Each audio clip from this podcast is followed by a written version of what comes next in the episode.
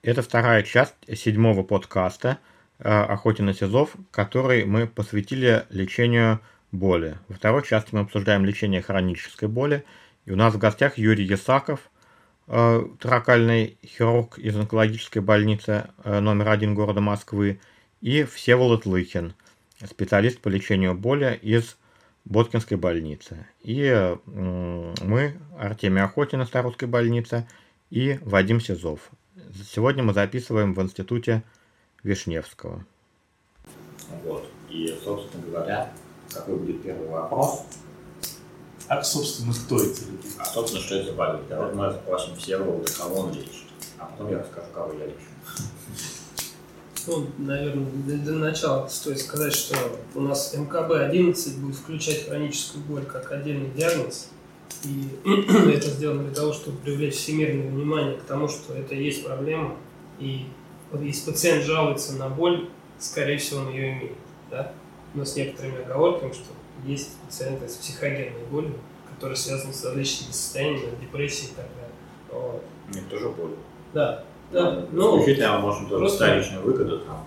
Да, есть, есть еще пациенты, которые имеют выгоду, и я тоже про это сейчас расскажу. Поэтому на данный момент э, вот, то, что мы занимаемся, наша клиника входит э, в группу клиник, вот ассоциация у нас есть интервенционное лечение боли, да, и направление оказывает помощь пациентам, которые имеют тот или иной боле- болевой синдром, который не связан или связан, ну это может быть послеоперационной боли уже хронической, которая, да, а, Условно говоря, вся боль, которая больше трех месяцев, может уже относиться к тому, что это имеется хронизация этого состояния и требует какой-то коррекции. Вот. И на данный момент ну, большинство пациентов, которые приходят, естественно, пациенты с болями в области спины. Да? То есть это поясничная область, это боль аксиальная или с радикулопатией, то есть имеющая отражение там, в область конечности. Также цервикогенная боль тоже, которая имеет просто боль именно болит шея, условно говоря, и голова, или болит шея и отдает в руку. Да? Вот эта вот группа пациентов. Плюс есть э, такая небольшая прослойка пациентов сложных, э, с дисфункциональной болью, которые связаны с болью тазовой боли, это в основном женщины. И это вообще мультидисциплинарная большая проблема, требует такого подхода многих специалистов, потому что, понятно, да, в тазу у нас такое количество органов, которые между собой отношения имеют, просто даже анатомия сложная не говоря о том, чтобы там вычленить, что там первично является. Вот. И вот эти все пациенты. И существует ряд методик, которые, вот, учитывая, что мы стоим в ассоциации, они имеют, так скажем, международную направленность, то, что у нас есть там, друзья из Израиля, и там, из многих, из, из Америки в том числе, которые ну, пропагандируют это направление, которое связано с определенным методом подбора, да? начиная от нефармакологических методов, потом таблетированные препараты, и дальше мы идем на интервенции, и дальше там вплоть до хирургии. Да? Вот так бы я описал это все. Ну, ста- стандартный пациент это пожилой человек, мужчина или женщина, соответственно, тут, ну, это одинаково, да, так, пропорция. Причем э, и с болью в спине, условно говоря, с радикулопатией или без. Причем на данный момент мы видим, что и после 30 лет есть люди, у которых есть определенный болевой синдром. Ну, моложе, вот реже. Да, там, если не связано с какой-то травмой, вот, есть такие пациенты. Понятно. По, чуть читал, в New Journal of Medicine, они приводят данные, что боль в спине это номер один по, э, ну, это называется disability, у нас это не совсем инвалидность. Общем, по тому, что мешает людям жить и работать, да, пропущенная работа, пропущенная там отдых, жизнь и так далее. Интересная, качества. да, интересная цифра, это вот есть российская ассоциация вертебрологов, она приводит такую цифру, что в районе 7 миллионов пациенты ну, часов нетрудоспособности в год занимает боль в спине. То есть пациент на больничном, молодой пациент, который должен работать, он не работает. Если посчитать убытки, это огромные Хочет- деньги. хочет. Он не, он не Да, должен. он хочет, но не может. Хочет. И отсюда рождаются все остальные сложности. Интересно, а есть цифры такие для гриппа какого-нибудь? Для ГРИ, для гриппа? Ну, наверное, Что есть. что Есть цифры для всего. Я думаю, что российские цифры трудно верить. Но, наверное, ну, тем не менее, да. По опыту, да, конечно, больные, то, что у нас называется остеохондрозом, это вот очень существенная часть людей, которые хотят больничные или просто болеют, и даже пенсионеры могут просто люди, которые, которым плохо, которые не могут нас зажить. Я думаю, что ну, даже личный опыт. Не знаю, у каждого из нас или у каждого из наших близких. Я знаю, знаю двух спина. врачей в институте Вишневского, которые не выходили на работу, или их находили лежачими в кабинете. Их находили. А, Но сейчас не об этом. Нет, именно из-за боли в спине. А, такой вопрос еще. Ну, они к вам попадают вы, э, как бы как уже в клинику боли. Эм, Они обычно сколько времени до этого уже страдают и лечатся у врачей первичной помощи. Да, на данный момент в России, э, так скажем, это направление э, разбито на различные специальности, кто этим занимается, и общего понимания такого нет глобально. То есть э, иде- идеально, наверное, выглядит мультидисциплинарная команда, где есть невролог, нейрохирург, там, вертебролог, анестезиолог и психо, э, психиатр или психотерапевт, да, которые этим занимаются. На, самом, на данный момент эти пациенты обходят как минимум 5-10 врачей, скорее всего, и находят тот или иной. И что-то им помогает на каком-то этапе, где-то не помогает, они вот приходят в клинику боли, где, в принципе, может оказана быть помощь на том или ином, тоже в том или том качестве, да, но еще нужно говорить о том, что эти пациенты реально проблемные, и э, эффективность вообще вот этого всего pain management, она очень разнится, да, по данным авторов. Но у нас э, есть пациенты, как вот вы сказали, которые очень хорошо поддаются лечению, а есть те, которым ничего не помогает. Да, вот в этой статейке цифра была, что примерно по-моему, 50% больных в итоге оказываются недовольны. Почти как критерией, да, недовольны помощью. Ну, одни из Но вот, не помогает. э. Критериев там, качества оказания, да, Мгм. говорится о том, что, допустим, снижение болевого синдрома больше, чем на 30% является таким удовлетворительным-хорошим эффектом, а больше, чем на 50% хорошим эффектом. Да? Мгм. И не идет речь о том, что мы лечим боль. Мы можем снизить боль, улучшить качество жизни, увеличить мобильность, да, об этих. И поэтому Помощь как-то. да, общение с пациентами в первую очередь должно быть, потому что нужно ставить достижимые цели, а не говорить, что вы к нам, вы к нам придете, мы вам сделаем укол, и все, вы выйдете здоровым, да?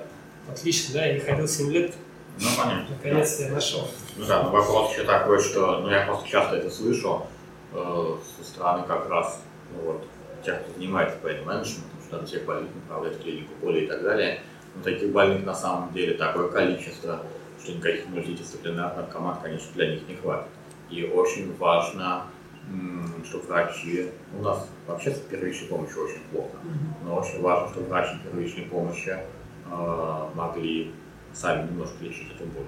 И на самом деле даже может быть пациент какое-то э, самолечение, так у нас слово имеет отрицательную коннотацию, но в общем люди должны знать, что можно, да, ну, покупать в аптеке, что можно делать, что нельзя.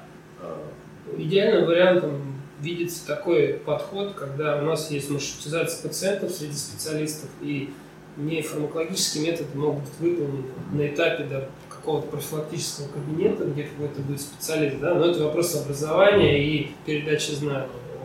Потом первичное звено оказывает какое-то назначение терапии, которая является действительно табельной, допустим, там, габапептиноиды, да, являются сейчас таким стандартом оказания помощи при нейропатической боли.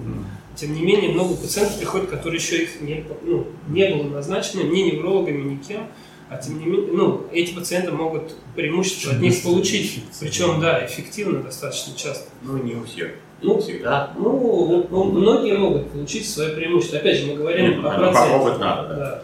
Вот. А дальше уже они дол- должны быть направлены, то есть должен быть контакт вот всех звеньев, да, что они идут в высших клиник, в которые, допустим, делают Ну, какие-то интервенции. Это такая идеальная ситуация, которая, конечно, никогда не будет. А, понятно. Так как вот все-таки врачу первичной практики, что он может сделать с первичного звена на своем уровне? Или что вы делаете на своем? Я? Да. А, Ну вы не совсем типичный врач первичного звена. Вполне.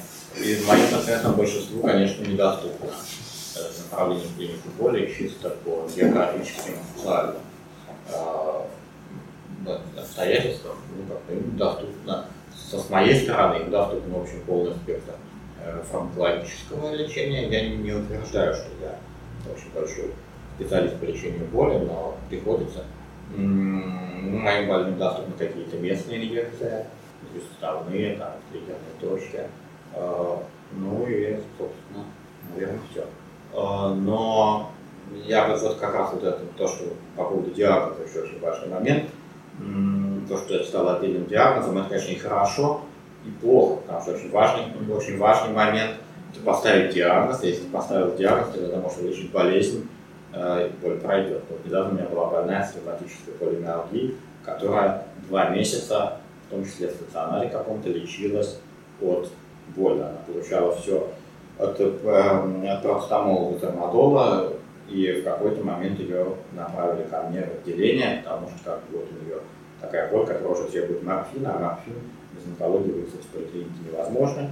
Мы там полчаса разговор, стало ясно, что у нее ревматическая полиалгия, стероиды, и там через два дня никаких болей не было. А, То же самое, скажем, больными с болезнью Паркинсона, часто жалуются на боли, э, на АКГ, синдром спокойных ног. Но есть много болезней, где боли это симптом, а не собственно, первичная причина, и их надо лечить.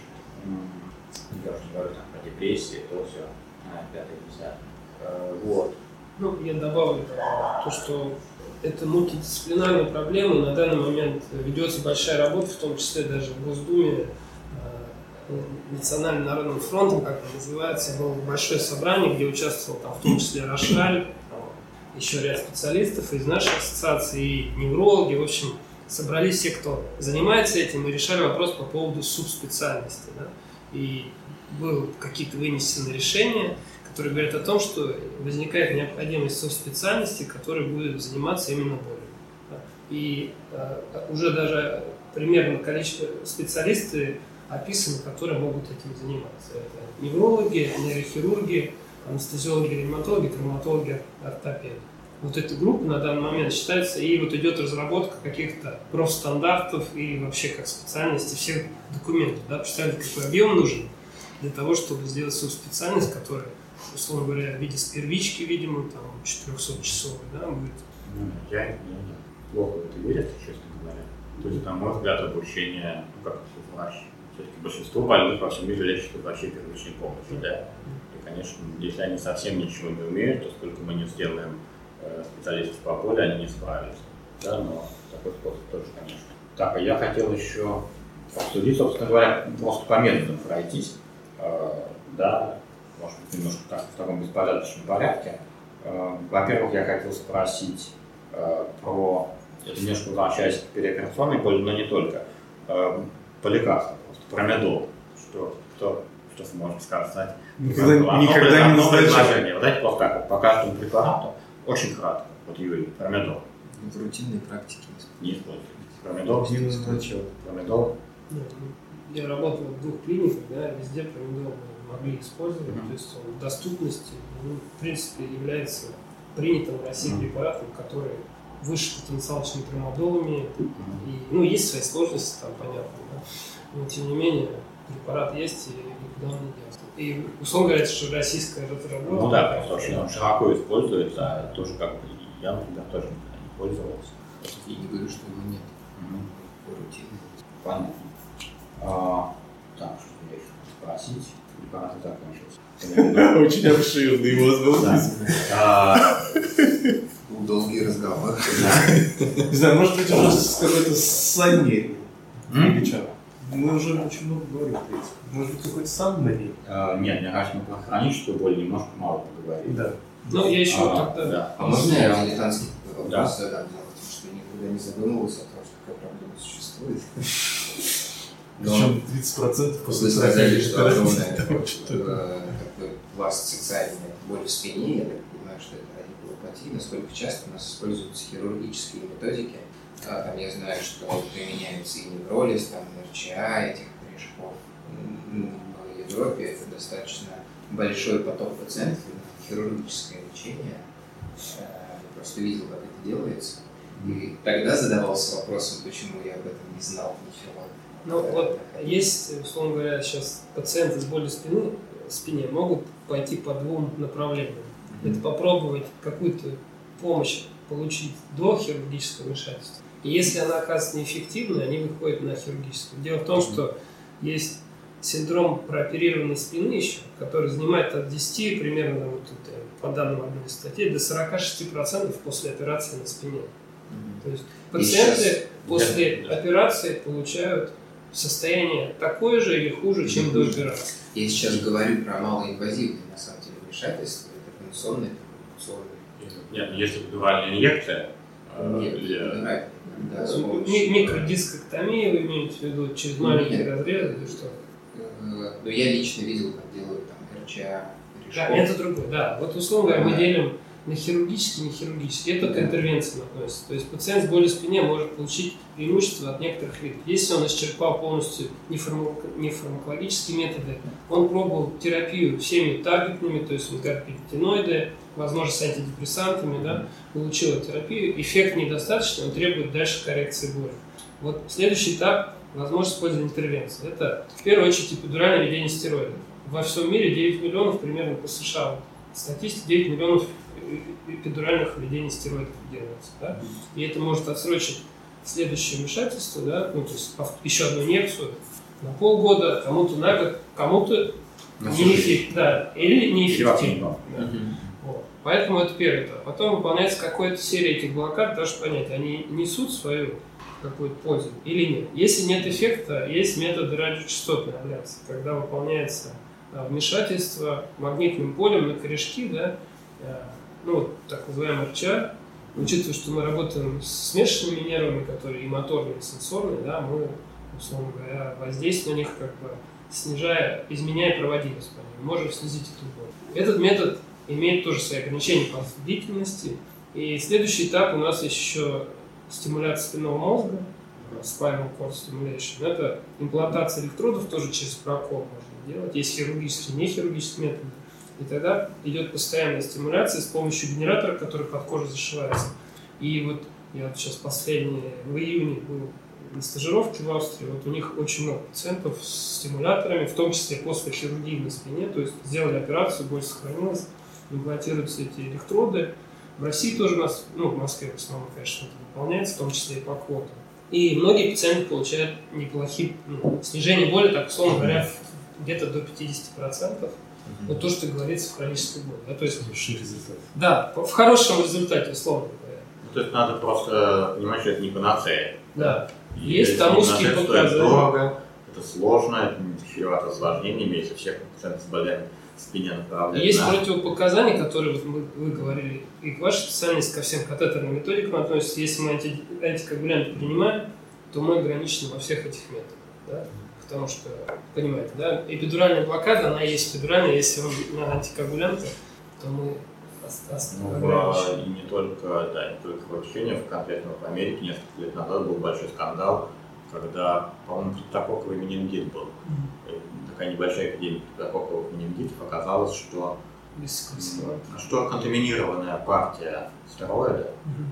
просто, ну, как Да, инфекционное осложнение, естественно, не быть. существует. Э, Ну вот, а, про Австрию, да, я хотел сказать, Мгм. то, что там вот и на- построена полностью вот эта мультидисциплинарность в оказании помощи, Мгм. клиника, боли, все.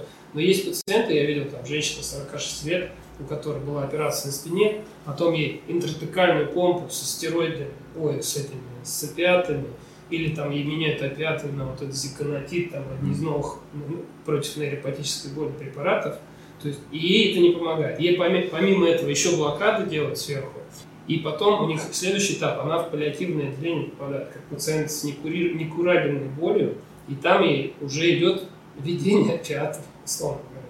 Да? И какие-то еще методики там, и гипноз используется, да, все. Но еще раз это про то, что у нас есть пациенты, которым, как вы говорите, ничего не помогает. Они не только у вас есть, они есть везде. Я думаю, так. Ну да. И поэтому, мне кажется, очень важным соблюдение вот этой этапности. Это слово начинать с простого и дешевого и, и постепенно переводить на более сложные. И, ну, мне, например, дальше направлять клинику боли, если ты не попробовал какие-то простые доступные вещи, ну, как направлять к кардиохирургу, если ты не попробовал назначить какой-то блокад, какие-то РФФ и диуретики сразу плавно. Есть показания специализированного лечения. Сложно. Ну, ну. Ну, так, такой тоже момент, конечно, когда обсуждается в западной литературе очень много, но нам даже его обсуждать особо нечего. Э, назначение таблетированных опиатов для лечения хронической боли. Сейчас это выходит даже там. Но есть ситуация, когда они считают это вполне допустимым. Я конкретно сейчас, когда, опять же, готовился к нашему подкасту, слушал другой американский подкаст, где лечение гериатрической боли, это очень много пожилых людей, очень часто бывает э, хроническая боль, которая очень плохо поддается лечению, и они считают, что ну, женщина-специалист для именно помощи гериатрической, она считает, что эти все э, новые тенденции отказа от оператов, они, конечно, хороши для молодых людей с риском аддикции и так далее, и так далее, но иногда пожилым единственное, что позволяет им э, достойно жить, это небольшие дозы пероральных оператов. Я Если надеюсь, добав- что когда-нибудь э, мы тоже будем... А если это добавить к этому свой дом, э, хороший вид, кресло-качалку и косяк, то, наверное, очень... Кстати, косяк это, кстати, Я- это я за это большая говорю, тема, да. да. Там каннабиноиды и марихуана, это, в принципе, Само по себе такой, очень перспективным направлением лечения хронической боли. само по себе такой вид выглядит неплохим на данный момент уже доступны таблетированные каннабиноиды, которые они используют в основном сейчас именно при онкологической боли, то есть это паттерны поведения пищевого улучшают. Да. И они не- боль не то что снижают, нет такого значимого снижения боли, но вот общее состояние, то есть э, люди становятся более аппетит у них растет. В общем, ну, нужно говорить, что это не вызывает эйфорию и так далее, потому что это селектированные вот эти группы каннабидиол, условно говоря, да, которые вот обладают определенным прочностью к рецепторам. Определенным. Не то, чтобы смеяться, а так подумать хочется. Задуматься. А, ну да. Это э, из таких, я бы хотел немножко, опять же, проговорить то, что доступно на этапе первичной помощи, то, что может сделать любой врач, да. У нас в стране. У нас в стране. Да, это точно. Э, Ну, во-первых, назначить интересно. парацетамол в таблетках э, не когда болит, а ну там три раза в день, да. Это есть, э, опять же, есть там рандомизированные исследования, которые показано, что не помогает. Если мы проведем рандомизированные исследования, не знаю, там м, а- очков на плюс 5, они тоже не, помогут в средней популяции. Кому-то они помогут очень хорошо. Поэтому есть больные, которым, которым парацетамол хорошо помогает. Да? Э, Есть анальгин, тоже кому-то хорошо помогает. Есть э, МПВС, я почти не использую в своей практике, больше там, чем на несколько дней, но опять же это во многом связано с тем, что больные э, очень, в основном полиморбидные, и им это не очень хорошо. Есть таблетированный тормодол, который тоже, у него там фармакокинетика очень невариабельная, но есть люди, которым он совсем не помогает, а есть, которые в небольших дозах могут очень эффективно жить. Есть, И э, рвать. ну, да, очень, здесь очень непредсказуемо, но попробовать надо, поскольку нет операторов. Операторов, в общем, для неонкологической боли в России нет, надо просто это признать и ждать, пока что-то поменяется. Хотел добавить про анальгин. Ну, ну, опыт Австрии показывает, что все пациенты получают анальгин. То есть с хронической болью, и я там был, ну, есть так называемые службы боли острые, которые ходит доктор, анестезиолог по всей больнице, а по вызову. Приходит там в реанимацию пациент с болью, и она корректирует назначение. И, ну, это, как правило, парацетамол выглядит, Мгм. и какой-то анальгин еще в таблетках. да. Вот. И там, ну, там такого вопроса нет, что знаешь, а вы знаете, что он ну, запрещен? Запрещен? Да, нет, ну, по, вот там по данным, по, как, бы, даже по тем данным, с которых его запретили, там выходит, что риск типа э, 1 на миллион назначений. Да, то есть на, если назначить всей России, ну, будет 140 грамм лучше. Э, Но это, это как бы, это повод не назначать, это повод не назначать его без повода, но это не повод его э, запрещать, поскольку многие аналитики, ну, термодол, явно просто видим каждый день побочный эффект. Да, или от НПВС. В любой теме А. про, про анальгин 3-4 комментатора скажет вам, что он запрещен во всем мире. Да, да. и, ну да. России еще почему-то принято анализ диметролом, меня всегда интересовало происхождение комбинация, никто не знает. Вот. Может Но- быть, имеется в виду, что H1 противоотечность Ну, такая? потому что нас тоже аллергия. А, Или блокирует а, операцию. Вот. Значит, кроме таблеток, ну, во-первых, да, конечно, гаупентиноиды, которые дороговаты для многих пациентов, но тем не менее, если это нейропатическая боль, многим хорошо помогают. Есть антидепрессанты, которые помогают в том числе при боли, хронической боли, не связанной с э, депрессией. Совсем не обязательно, чтобы больной была депрессия. Ох, я помню А. эту маленькую крошечную бабушку, у которой все болит у вас на приеме, как она исцелилась от э, антидепрессантов. Но у меня многие больные получают антидепрессанты именно для боли. Э, Есть амитриптилин, который очень дешево стоит и который в малых дозах. Конечно, у него побочные эффекты, но тем не менее он вполне помогает. Есть карбамазепин, который помогает некоторым больным, особенно тригеминальной невралгией. Это вообще препарат выбора. А, Есть, значит, собственно говоря, по таблеткам и так далее. Есть такое, как бы считается тоже типичное российским местом, которое не любят врачи доказательной медицины, это мази с диклофенаком и прочими ПВС. Э, Ну, во-первых, это хорошее пластовое средство. То есть, когда больные мне говорят, что им, э, там, доктор, а можно маску там, тем? Чем угодно. Я говорю, а вам помогает? Помогает. Тогда маски. Тогда не надо запрещать что-то, потому что оно э, не доказательное, да? Кроме геля с тестостероном. кому-то реально помогает. Если, если она не вредна, да. Вот. Ну, есть местные инъекции, да, иногда там инъекция при остеоартрите, да, тоже там есть исследования, которые показали, что это неэффективно. Но это неэффективно в плане дегенерации сустава, а в плане э, лечения боли, там инъекция стероидов с э, анестетиком в сустав может там убрать боль на, на пару месяцев.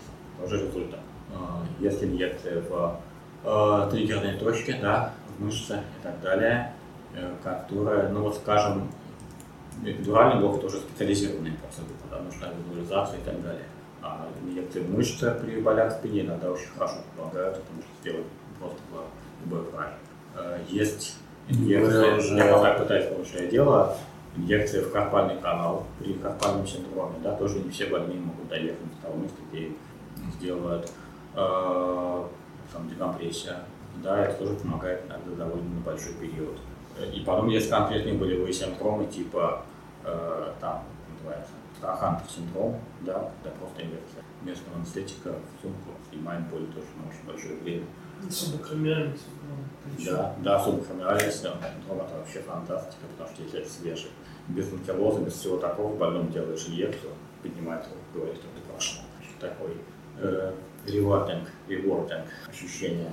Э, вот. Крайне редко встречаемые в медицине. Э, да, ну да, я, вчера одно агента вел, и потом мне стало... Что там еще гипогликемию полечить? А, Также можно. вот, что еще из такого легко доступного?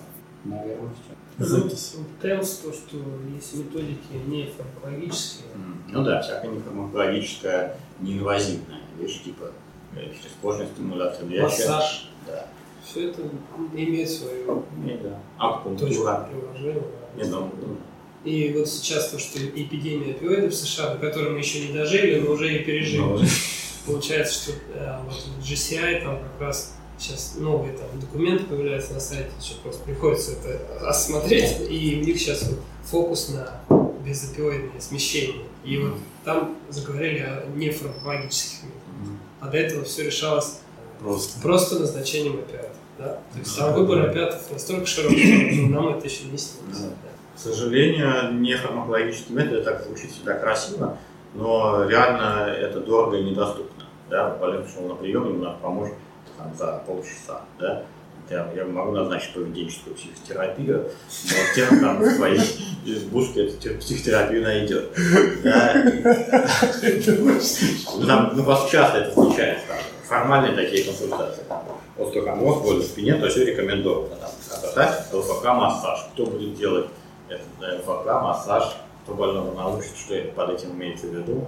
Это целая тоже специальность такой. Ну, речка же у вас Нет? есть, может, Физио- физиотерапия в западном смысле у нас отсутствует, да, physical therapists. А некому больных учить, это, в принципе, тоже целая э, большая история. Плавать только, плавать. Ну, да, плавать. Вот у нас есть бассейн, я всех направляю. Ну, не всех, но Я какое-то время при, при болях в спине многим реально Там очень много Да. пожилых людей такие плавают. Мне кажется, им нравится. Мне не очень нравится.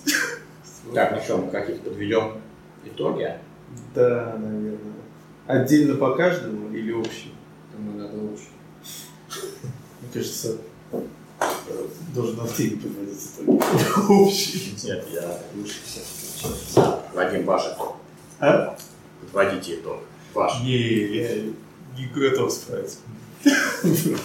Блин, ну я могу. Да. Да, как специалист по боли, да. Это, кстати, самый проект. А, Что хочет сказать, да, боль существует, боль требует лечения, для того, чтобы мы ее могли лечить, нам нужно уметь ее сначала определять, правильно определять, знать основные методы, которые существуют. Естественно, относительно хирургии мультидис- ну, мультимодальный подход, да, и, э, и есть одна из статей, там, 17-18 года по переоперационному менеджменту боли. И, допустим, блокады периферические и центральные нужно использовать. Нужно иметь бэк-план, да, и вот мы сейчас говорим про фасциальные блоки, которые набирают свою популярность. Это план Б для того, чтобы... Потому что не все эпидуральные блоки работают, и не все паравертебральные работают. Кто это делает, знает. Причем эпидуральные в некоторых случаях 20% по данным литературы неэффективны.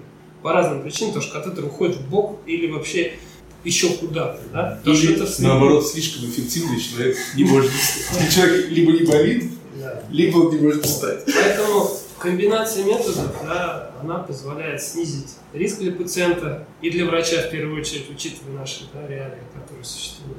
А, Нужно учитывать, что часть операций, такие как операции на молочной железе и грыжесечения, имеют хронизацию наибольшую. Да, ну и торакотомия, наверное, тоже к этому относится. И это одни из самых а, низких результатов по обезболиванию и жалоб пациентов на боль во всем периоде и хронизации. Поэтому мы должны уже, может быть, даже с прицелом советовать каких-то, какие-то клиники, да, если у вас будет болевой синдром, вы должны не за- не задерживать его, да, потому что чем больше боль присутствует, тем больше происходит центральная сенситизация, которая приводит к тому, что пациенты потом некурабельны становятся и ничего им не может помочь. То есть чем раньше мы снимаем болевой си- синдром, тем лучше для пациента в любом случае. Да? И, условно говоря, за час-полтора сложно вообще описать, насколько это огромная проблема во всем мире. Поэтому я думаю, что мы все в правильном направлении двигаемся. И хорошо, что у нас здесь даже хирурги присутствуют, потому что Несмотря то, что... ну, я имею в виду, что э, очень Да, сложно да, иногда да. вообще хирурга привлечь с точки зрения оценить боль. Это такая проблема, на самом Ну деле, что, вы существующая. хотите Я вот бы- палец да. обрежете? Будет? Да.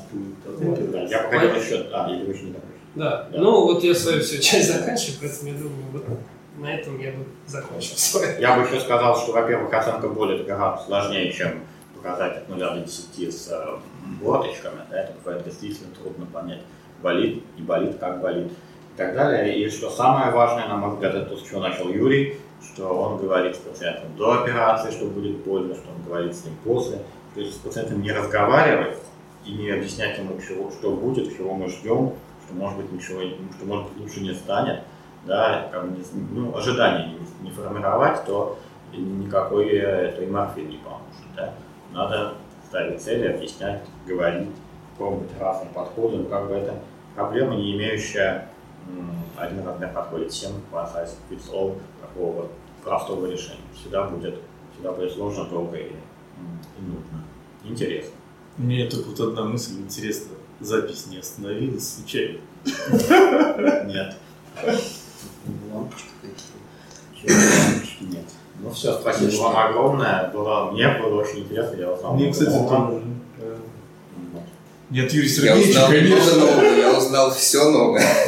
От Юрия Мне было Сергеевича, очень да? интересно поучаствовать в этом. Что Спасибо касается- за приглашение. Мне кажется, что очень важная часть вот первичное звено и боль, э, лечение боли в первичном звене по, по вот этим миллионам причин, во-первых, потому что не найдешь болевых терапевтов, а во-вторых, чтобы люди приходили к терапевту. Чтобы люди приходили лечить боль, когда это уже понятно, что это что Ну, только да. боль и надо лечить. Нет, ну и здесь еще такая история, что почти любая медицинская проблема, не знаю, от первичной профилактики назначения статинов до там, стентирования, протезирования клапанов, так далее, если у пациента нету э, врача, который его знает, который его лечит, который в нем заинтересован, а не какие высокотехнологичные. Ну, есть ситуации, да, была опухоль, вылезли опухоль, все, дальше живи. Но любая хроническая проблема требует постоянного врача. Если этот врач ничего не знает, не умеет, ничем не интересуется, или его просто нет, то все эти наши разговоры немножко будут впустую. А его обычно нет. Все, до свидания, надо сказать. Всем спасибо. Спасибо всем. До свидания. Два часа. Три часа. Полчаса митинг. А, бежи.